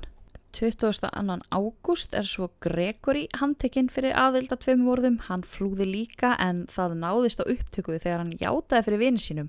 Hann hefði tekið þátt í pyntingum og morðum á að minnstakosti tveimundringum. Hann náðist ekki lungu setna og var ákjærður fyrir morðin á þessum tveimur strákum. William gefur gladur upp nöfnin á öllum vithorsmönnum sínum og einn af þeim kom löggunum mikið óvart. William Kúkalabi Pleð. Hann hafði verið flokkaður sem uppljóstrari fyrir lögguna því að hann hafði svo haganlega glemt að segja frá sinni eigin aðild að morðinu á Harry Turner. Það var strax gríkt á hann einhverjum ákjærum og hann þurfti svo að gjöra svo vel að fara að svara fyrir þessar ásakanir. Rasshausinn Vernon, hann fer að gera eitthvað svona samning við saksóknaran, hann talar og í staðan fer hann eitthvað, eitthvað minnidóm eða eitthvað. Og veitnisspurður Rasshausinn var algjör hortstinn í máli saksóknara en það hann hafi verið viðstatur mjög mörg af þessum morðum. En hann náði aldrei að koma fyrir rétt. Hann fann stauður í klefanu sínum með stuttarmaból að vafinn utanum hálsinn, alveg eins og William hafi drefið fórtalömpin sín löggan útskurðaði þetta strax sem sjálfsvík af því að þetta hefði gerst á tíma þar sem allir fangarnir voru læstir inn í klefunum sínum og hefði ekki getað átt að taka þátt í þessu og það voru bara til þrýr liklar að klefunum hans rassa og engin af þeim hafi verið skráður út á þeim tíma sem tali var að hann hefði dáið. Lögfræðingurinn hans Vernons rassa mótmælti þessu hástöfum, sagði að Vernon hefði fengið mjög marga lífshótanir eða lífslát, líflátshótanir meina ég og að hann hefði öllum líkindum verið drepinn. Ég meina, ah, ég veit það ekki, en það er ákveðið svona poetic justice að hann hafi dáið eins og öll fórnalöfinn sem hann tók þátt í að myrða. Hvort það var af eigin hendi eða annara, veit það ekki. Ég held samt að ef einhver drapan, þá voru það öruglega fangaverðnir. Annars hafði Rassi reynd að fremja sjálfsmór að minnstu hvort í fjórum sinnum áður en hann var handtekinn, þannig að það getur líka vel verið að hann hafi bara gert þetta sjálfur. Það tók nú ekki langan tíma að skiplega þessi réttarhöld, sérstaklega eftir að það var ákveðið að hafa réttarhöldin yfir William 2. William nefnilega myrti í tveimur síslum þannig að það voru haldinn tvö aðskilin réttarhöld, eitt í Los Angeles og svo eitt í Orange County. Í Los Angeles var William fyrst ákjörður fyrir 14 morð en svo var hætt við þarna Sean King að því að William hafi gert þarna samning og syngt þeim líkið og eitthvað. Síðan var hætt við Thomas, þarna gæin sem ég held að William hafi verið saklus af morðin af að því að þeir höfðu akkurat engin sönnugögn og enga hjáttningu eða neitt. Síðan þurftu þeir að hætta við Mark og Robert líka af því að þeir höfðu bara vittnispurðin hans Vernons í þeim málum og þegar hann var döður þá höfðu þeir ekkert. Þannig að endanum var ákjörðu fyrir tíu morð, nöðganir, mannrán og rán. Réttarhöldin í Los Angeles hófust í november 1981 sem er bara hvað rétturúmlega ár síðan á handekinn. Það er ekkert svo langt. Í Los Angeles réttarhöldunum hafði saksóknari nóg af sönnugögnum. Ekki bara hafði hann vittnisspurð frá James heldur líka blóð, sæði og hár sem passaði allt við William. Þeir voru eitthvað með DNA á þessum tíma en þeir höfðu ykkur að leiðir til að bera hluti saman og það sem fannst passaði fullkomlega við William. Svo höfðu náttúrulega hann að teppa þræðina og svo vittni eins og David the Legend McVicker. Það var hann að sá sem slapp frá William hann að í byrjun. David var rosalega stressaður fyrir réttarhöldunum og ekki bætt úr skák þegar móðir eins fórtalamsins kom til hans og sagði þú talar fyrir drengin minn, þú talar fyrir alla þessa drengi. Ok, engin pressa mamma, en svo bara stóð hann sig mjög vel á einu tímapunkti þá þurfti að gera eh, hlje á réttarhöldunum af því að William slasaðist í fangelsinu. Fyrst var sagt að hann hefði dottið en svo komið ljósa að það hefði verið ráðist á hann. William nefnbrotnaði og fekk svo svaðaleg glóðröga á bæði augun að hann sá ekki neitt. Æjæ, greið þú, not lögfræðingur hans William sem var svona ofinbyr lögfræðingur reyndi hann að koma með þú veist, hann átti bátt sem krakki vörnina og á meðan engin mótmál því að William hefði vissulega haft það helvíti skýtt í aðsku þá var hann nú samt kaldri við aður satisti sem fannst gott að drepa. Hann reyndi líka að spila út geðveiki spilinu en William var ekkert veikur, hann var bara vondur. Eftir að búi var að koma öll vitni og öll sömnugögn og allt þetta það tók við dómin 6 daga að komast að niðurstöðu og William var fyrir þessi tíu morð, uh, nöðganir, uh, mannrán, rán og allt þetta, dæmdur til dauða. Þá er farið í næstu réttarhöld í Orange County. Á meðan hann var að býða eftir réttarhöldunum þar og á meðan þau stóðu yfir, þá þurfti William að vera í einangrun. Hann dyrðist að kvarta því honum leittist svo mikið. sorry að þú skulle vera ógeslur geitaskítur sem þarf að passa upp á svo að aðri fangar drepið ekki, sorry með það það tók uh, við svona næstu því að saman nema núna kom löffræðingurinn hans með eitthvað sálfræðing sem hafði greint William sem bipolar og þess vegna væri morðingi sem er náttúrulega bara móðgun við allt fólk með bipolar sem bæði vegi ekki ógíslegi morðingjar svona upp til hópa allavega. Það kom líka einhver taugasíafræðingur sem benda á hann skada þarna í ennin á hann William og sagði að það væri því að kenna hann væri drafsmæður lögfræðingurinn hans kom líka með eitthvað rosa sögu um að Vernon Rasshausinn hefði sko verið höfupurinn og að William væri bara að taka allan skeggina því að Rassi var döður en William hefði sjálfur verið fórnalamb. Engin trúðunum og hann var á endanum dæmdur aftur til döða. Í þetta skipti fyrir hvert morð þannig að hann fekk samtals fimm döðadóma. Hann átti greinlega aldrei að fá að lappa frjálsaftur. Uh, Vernon Rasshaus var auðvitað döð þannig að það varði ekkit úr hans rétturhöldum en hinn er þrýr vitorsmennir þeir fengu sína rafsingar. James, kærastinn, hann fekk 15 ár til lífstíðardóm fyrir sína þáttöku. Hann hefur síðan þá oft reynd að komast út á skilorði en hefur ekki fengið að hinga til. Fóreldra Stevens sem að James myrti mæta á alla fundi með skilósnemdini til að byggja um að honum verði ekki sleft og ég get svo ímynda mér að það sé brjálaðslega áhrifaríkt þú veist þá verður fórnilambi svo miklu meira en bara nafn og blaði fyrir nemdina James sótt á einu tímupunkti um að fá dauðarafsinguna og þá að deyja 7. júni á ammalistægin sinn af því að hann er dramadrottning. En það var náttúrulega ekki hlusta á það Hann játaði fyrir sálfræðingum sínum að honum fannst gaman að drepa og honum langar að komast út og halda verkefnunu hans Williams áfram. Sérstaklega langar honum að drepa David sem lifði af. Hann er búin að vera að leggja David í einelti. Hann ringir í hann úr fangelsinu og hótar honum. Það var síðan líka stopnar Facebook aðgangur sem að sendi fjölskyldumæðlum um fórunalambana ógeðsleg skilabóð og einhverjar ógeðslar hótanir og sendi líka David bara viðbjóðsleg skilabóð. David er bara búin að þurfa að þóla nóg, ok, alheimur, látið hann bara vera. Hann hefði líka réttilega átt að fá peningavelunin sem voru bóðin þegar leitina The Freeway Killer stóð sem hæst því að hann hafði náttúrulega bent löggunni á William áður en Kúki gerði það en hann fekk aldrei velunin og það er eh, mjög óreittlátt. James geti ekki verið sá sem að er að skrifa þessi skilabóða því að það er ekki hægt að frá Facebook í fangilsunu vist en William Harder getur það, Ugh, en einn Williaminn maður. Þessi William Harder er morðingjafann, ekki eins og ég og þú heldur hann aðdáandi morðingjana, hann er sérstaklega hashtag tím morðingi. Hann sapnar alls konar minnjagreipum frá hennum ímsu raðmóringum og elskar að skrifa en bref og tala við á. Hann hefur meðal annars farið í heimsóknir í fangelsin að tala við morðingja og þar á meðal James. Hann þykir langlíklegastur að vera sá sem stendur að baki þessara Facebook skilabóða en löggan getur ekki sanna það, þetta er alltaf eitthvað voða dubjus. Sálfræðingurnars James segir að samfélaginu stafi mikil okn af James ef hann myndi nokt um að sleppa, ekki síst vegna þess að hann er ótrúlega aðteklisjúkur og elskar að sjá þú veist, nafni sitt í blöðunum. Hann elskar að vera í blöðunum. Hann hefur sjálfu skrifað sína útgáfu af öllu heila morðklappinu en í hvert sinn sem hann skrifar að segja frá þá breytist sagan hans eitthvað smá. Sko, meða við hvað hann heldur því fram að hann sé saklus þá er hann rosalega lélegur að sína það Gregory var dæmdur í 25 ár til lífstíðar fyrir morðið á Charles. Hann fekk ekki döðudóm af því að hann játaði strax og síndi fulla samvinnu. Ég skil ekki okkur að hann hefði átt að fá döðudóm en ekki hinn að ég skil ekki. Hann var ekki frábær fangi. Hann braud ítrekka reglurnar, hann til dæmis neitað að þrýfa sig, neitað að mæta í alla svona sálfræði tíma. Hann reyndi líka að nauðka öðrum fungum og bara leta eins og einhver algjör þorskhus.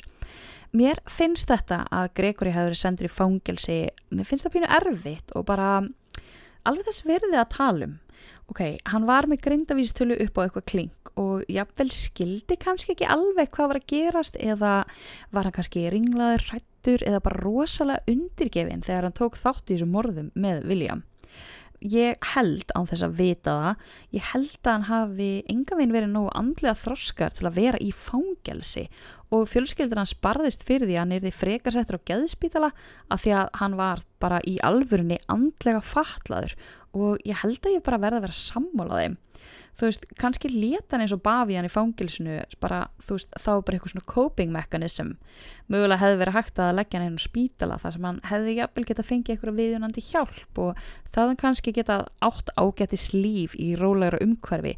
Þú veist, þó hann hefði þurft að vera lokaður inn og spítalað eilifu hvað finnst ykkur? Mér finnst það þurfi klárlega að taka tillit til andlega burði hjá glæpamönnum rétt eins og þú veist það er tekið tillit til hugar ástands þegar við erum að dæma glæpamenn þess vegna var ástriðu glæpir miklu læri dámi bóndaríkjunum til dæmis eða kannski var hann vondur og bara þú veit þið andlega fátækur á sama tíma þú veist það er alveg hægt líka hvað haldið þið? Ú, ég var að segja eitthvað frá því. Ok, það er einn hlustandi, þú veist hvað þú ert, það er einn hlustandi að núti sem svarar alltaf öllum þessum spurningum sem ég spyr í þáttunum mínum. Ég elska það svo mikið. Sko, ok, ég fæ oft skilabóð á Instagram það sem kannski verður að kommenta á þættina mína og ég elska það líka þú veist, kannski sendir mér eitthvað bara hei, þú hérna sagðir þetta í þættinum og ég er sammálaðir og ég er bara eitthvað, ok, cool.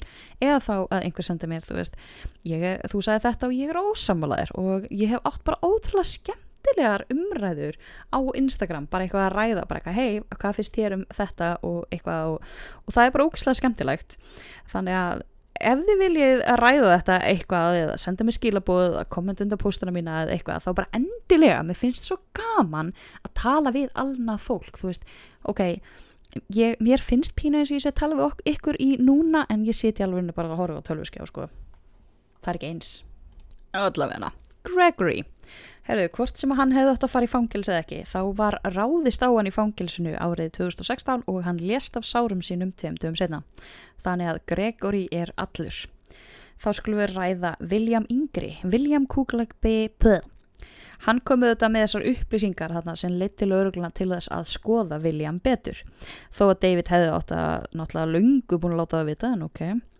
Þá kom í ljós að hann var þarna kaldri við ármórðingi líka en í rétturhöldunum þá var tekið tillit til þess að hann hefði hjálpa lauruglunni jafnvel þó að hann hefði haldið einhverjum upplýsingum fyrir sjálfan sig. Og hann fjekk bara 6 ára dóm hann hafði verið í gerstuvarhaldi í langan tíma áður en rétturhöldin byrjuðu og það var dreyið af domnum þannig að hann var minna en fjögur ári fangelsi og var hlift út á því herrans ári 1985. Ég reyndi að finna eitthvað um það hvað hann hefur verið að bralla síðan en ég fann ekki neitt. Þar sem að hann var þegar með þykka möppu af sakaskrá þegar hann var handtekinn og auðvitað náttúrulega hann í fangelsi þegar hann kæftaði frá William þá efast ég um að hann hafi orðið eitthvað mikilvægur en hei, kannski gata hann snúi lífisunu við og orðið heiðirður borgari það væri ánægileg tilbreyting fyrir bandaríska réttakerfið. Ok, þá erum við búin að fara yfir alla vitorsmennina og við skulum snú okkur aftur að William. Þegar einhver er dæmd til döða í bandaríkunum þá tekum við rosalega langt ferli af einhverjum áfríunum og eitthvað og William satt á döðutild í 14 ár á meðan á því stóð. Hann dundaði sig meðal annars við að mála málverk, hann skrifaði bók og sendi fjölskyldum fórnalampa sinna bref af því að hann er graftarkíli á samfélaginu.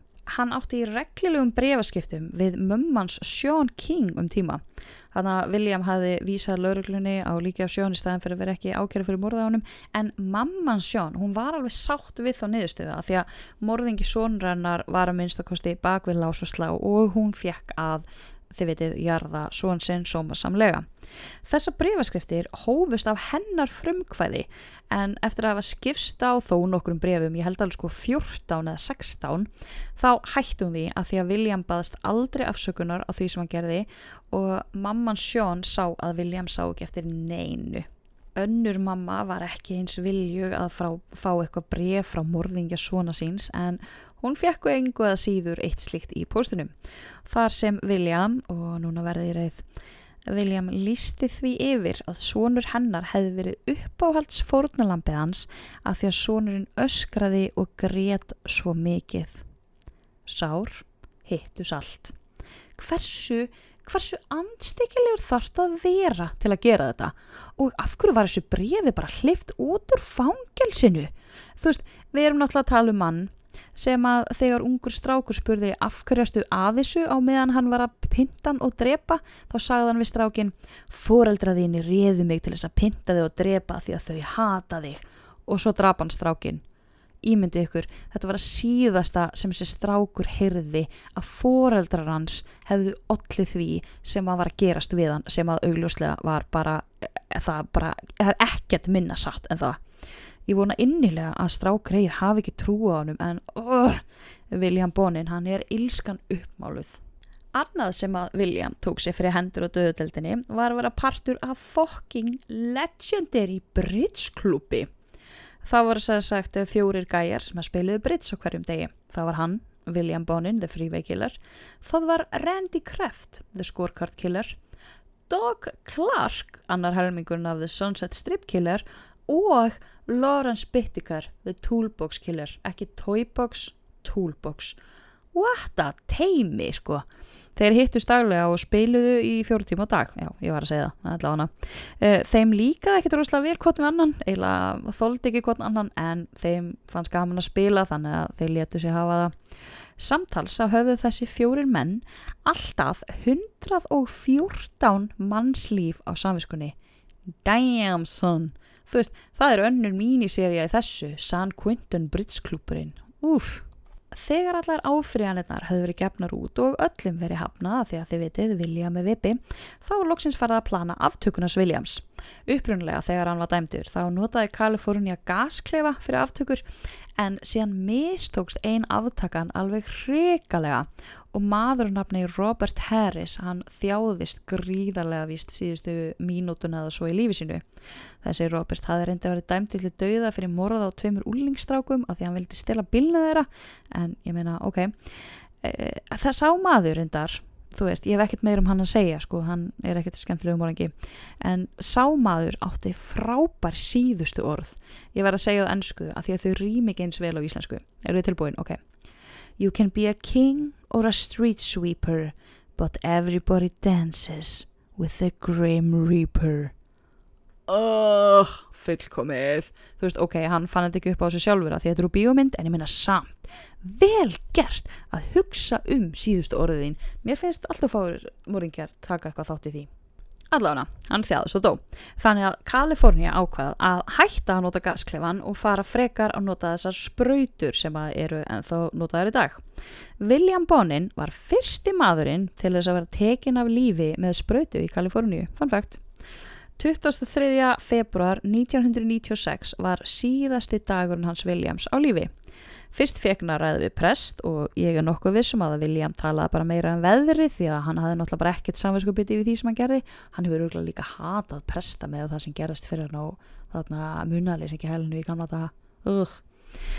Það eina sem hann sæði var þessast eina sem hann sagði hann sæi eftir var að hann varð aldrei aðtunumöður í keilu af því að hann var vist bara geggja góður í keilu.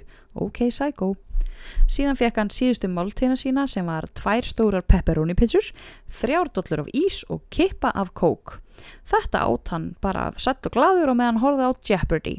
Ef að þið fengið að ráða hvað var síðasta máltegin ykkar oh, ég veit ekki hvað mitt væri. Örglega kvítlöksvistar, humarhallar. Ú, og kvítlöksbröð með því. Og jólasúpa, ó, doblur og nýs. Ok, ég vissi greiðilega nákvæmlega hvað ég myndi fá mér. Núna vitið ég líka hvað upp á smadurum minn er. Ekki það skipti neinum áli höldum áfram.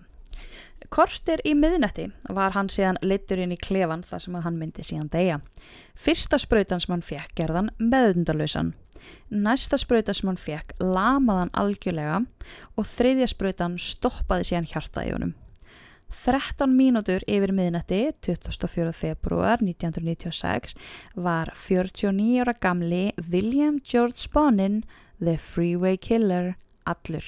Húra! Það kom auðvitað fullt af fólki til að sjá hann degja og það voru um það beil í koman ekki 50 eh, mann sem að horfa hann degja og þau voru pyrruð ok, hafið ekki séð þetta í svona bíomöndum hvernig svona aftökur fara fram, það er basically alveg eins og í bíomöndunum fangin er sérst settur í þetta herbyggi og spröytaður í öðru herbyggi við hliðina og eru síðan þeir sem að koma til að sjá þetta allt gerast. Á milli herbyggina er ekki veggur heldur gluggi með gardinum og gardinunar er ekki dregnar frá fyrir en það er búið að græja allt þarna í fanganum. Þannig að vittnin sjá bara þú veist síðustu 60 sekundunar eða eitthvað af lífi fangans margir fjölskyldumæðlumir fórnalampana sem höfðu komið til að sjá morðingja svona sinna degja voru mjög ósátt við að þau sáu William bara eitthvað kippast til og svo bara allt búið. En ég minna ah, við ykkur byggustöð, þú veist, fallegsi. Ok, þetta var ósengjant auðvitað vilduðu sjá William þjást og ég skilða fullkomlega. Ég held að þetta sé ógíslega erfið þú veist, ekki bara það að þú veist, þau eru hann að koma og horfa á mannin degja og það verður þeim vonbreyðum heldur, þau eru búin að eigðanast í tveimur áratugum í að býða eftir þessum degi og svo er það bara búið og þau þurfa að halda áfram í lífið án þess að hafa þetta hángandi yfir hausnum að þeim. Ég get ekki ímyndið mér, það líti bara bara fáránlega erfitt ég hata að segja það en ég held að William hafi haft rétt fyrir sér að hann sagði nefnilega í viðtali að dauði hans myndi ekki gera neitt fyrir sorg annara og ég held að það sé svolítið mikið í því allavega með að við viðtöl sem ég lesið við fjölskyldi fórtanlampana eða þú veist, en fyrir aðra þá var það náttúrulega bara ákveðu klósjur þannig að ég held að þetta fari bara eftir hvernig þú ert sem manneskja. David hann David, elsku David okkar sko, fyrsta fórnalampið þess að sem lifði af, hann mætti náttúrulega til að horfa á aftökuna, hann mætti með kampavín og eftir að William var döður þá þambaðan kampavín, skálaði með mann og annan og blastaði highway to hell á meðan, ég meina uh, velgerst, I love it mér okkar að klappa hann. Uh. hann sagði að þetta hefði verið rosalega gott fyrir hann andlega og að vita að maðurinn sem hafi rústa lífans væri döður þannig að þú veist, það var allavega einhver sem fekk plús út úr þessu. Hann meira segja, saði þetta þannig að núna væru allir draumar hans að rætast. Í viðtalið sér að rétt eftir aftökuna þá sagði hann að hann ætlaði að festa þessa mynd af William að deyja í hausnum á sér og vonaði að framvegis myndan dreyma það og hætta að upplifa nöðgunina á hverri nóttu af því að hann var með svo mikið nætterros og fekk svo mikið martraðar eftir þetta. Oh, hjartað mitt. Á dauðarafsing rétt á sér við eigum að heita nútíma samfélag og dauðarafsing er náttúrulega ekkert nema hemd fyrir hönd fórnalampana en morðingjarnir þurfu ekki að þjást eins mikið og fórnalömbið er að þurfu ofta að gera. Æð þið veitir, yfirleitt er það morðingjar sem fátu öðrafsinguna þetta er alltaf rosalega mannúðlegt með við þegar að þetta er í rauninni morð en að drepa morðingjan það lætur fórnalömbið náttúrulega koma aftur þó að það kannski upp, veist, uppfylli einhverja ákvæðina réttlætiskent hjá fólki sérstaklega veist fjölskyldum fórnalömba er þetta réttlæti? Eru sumir nógu vondir til þess að við getum gefið okkur rétt til þess að lóa þeim? Veist, við, ég, við mannverunar á plánutinu jörð, ekki, ekki við Íslandingar, af því að við náttúrulega setjum engan í fangil sem er en 16 ári einu. Hvar standi þið með döðuröfsingarnar? það var reynd að fresta lífláttun ás Williams um smá stund til að geta yfirhyrstan um lík sem hafi fundist beinagrind sem reyndist vera að 14 ára góðum strák sem kvarf þegar William var að myrða allt og alla og hann var efstur á listaði við grunaða en það náðist ekki ríkistjóran í tæka tíð til þess að fá frestun þannig að það morð verður líklegast aldrei upplýst Það er líka næstu í örugtum að hann sé segur um miklu fleiri morð en þessi 21 sem hann játaði á sig. Það er verkefni í gangi í bandaríkunum sem heitir Dead Man Talking held ég sem að innbytja sig að því að leysa svona gömul mál með DNA-tækni. William er grunaður um svo mörgum orð á listana þeirra en það er ekki tilneitt DNA sín í úrunum öllum gögnunum um hann var eitt þegar hann var dáin og það voru ekki tekin einn síni í fangilsun sem voru gemd. Þeir sem sjá um þetta verkefni er að reyna að fá DNA frá fjölskyldunans en það gengur rosalega illa. Og það er ekki hægt að grafa hann upp og taka beinmerkaði eitthvað að því að þegar að William dó þá neytaði fjölskyldunans að taka við líkinu þannig að hann var brendur og öskunni drift yfir Allandshafið. Vesen fyrir DNA fólkið. Eftir að William dó þá kom í ljós að vegna einhver skalla í kerfinu hjá féló þá hafði William verið að fá áfram ávísanir í posti hverju mánu af því að hann var á einhverjum bótum út af einhverjum geðvikisröskunum. Þegar menn er í fangelsi þá eiga hægt að fá þessa bætur en það klikkaði eitthvað í þessu tilfelli. Mammans fekk allar ávísanar í posti og hún bara nýtti sér þessa peninga, skammar löst.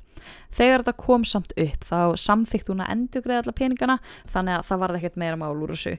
En þetta var samt alveg 75.000 dólarar damn.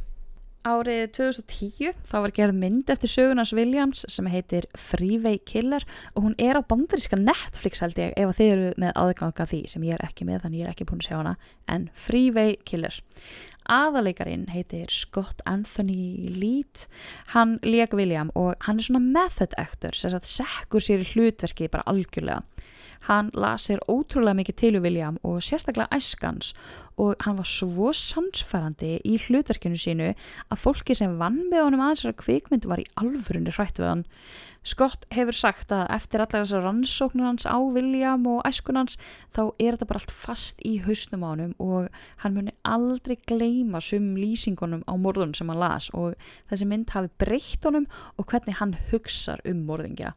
Svo, ég held að ég sé loksins búin að segja allt sem ég vildi segja eða koma á framfari um sögunams Williams. Hvaða fannst ykkur? Var hann fættur morðingi eða var hann búin til? Það er ekki hægt að neyta því að hann upplifi algjört helviti í æsku sem að enginn á skilið en sko bræður hans tveir, þeir upplifiði mest að því sama líka og þeir urðu bara venjulegir menn, þeir frömdi ekki eitt einasta morð. Ég held að það sé samt óvægt að segja að William var gerður af morðingja.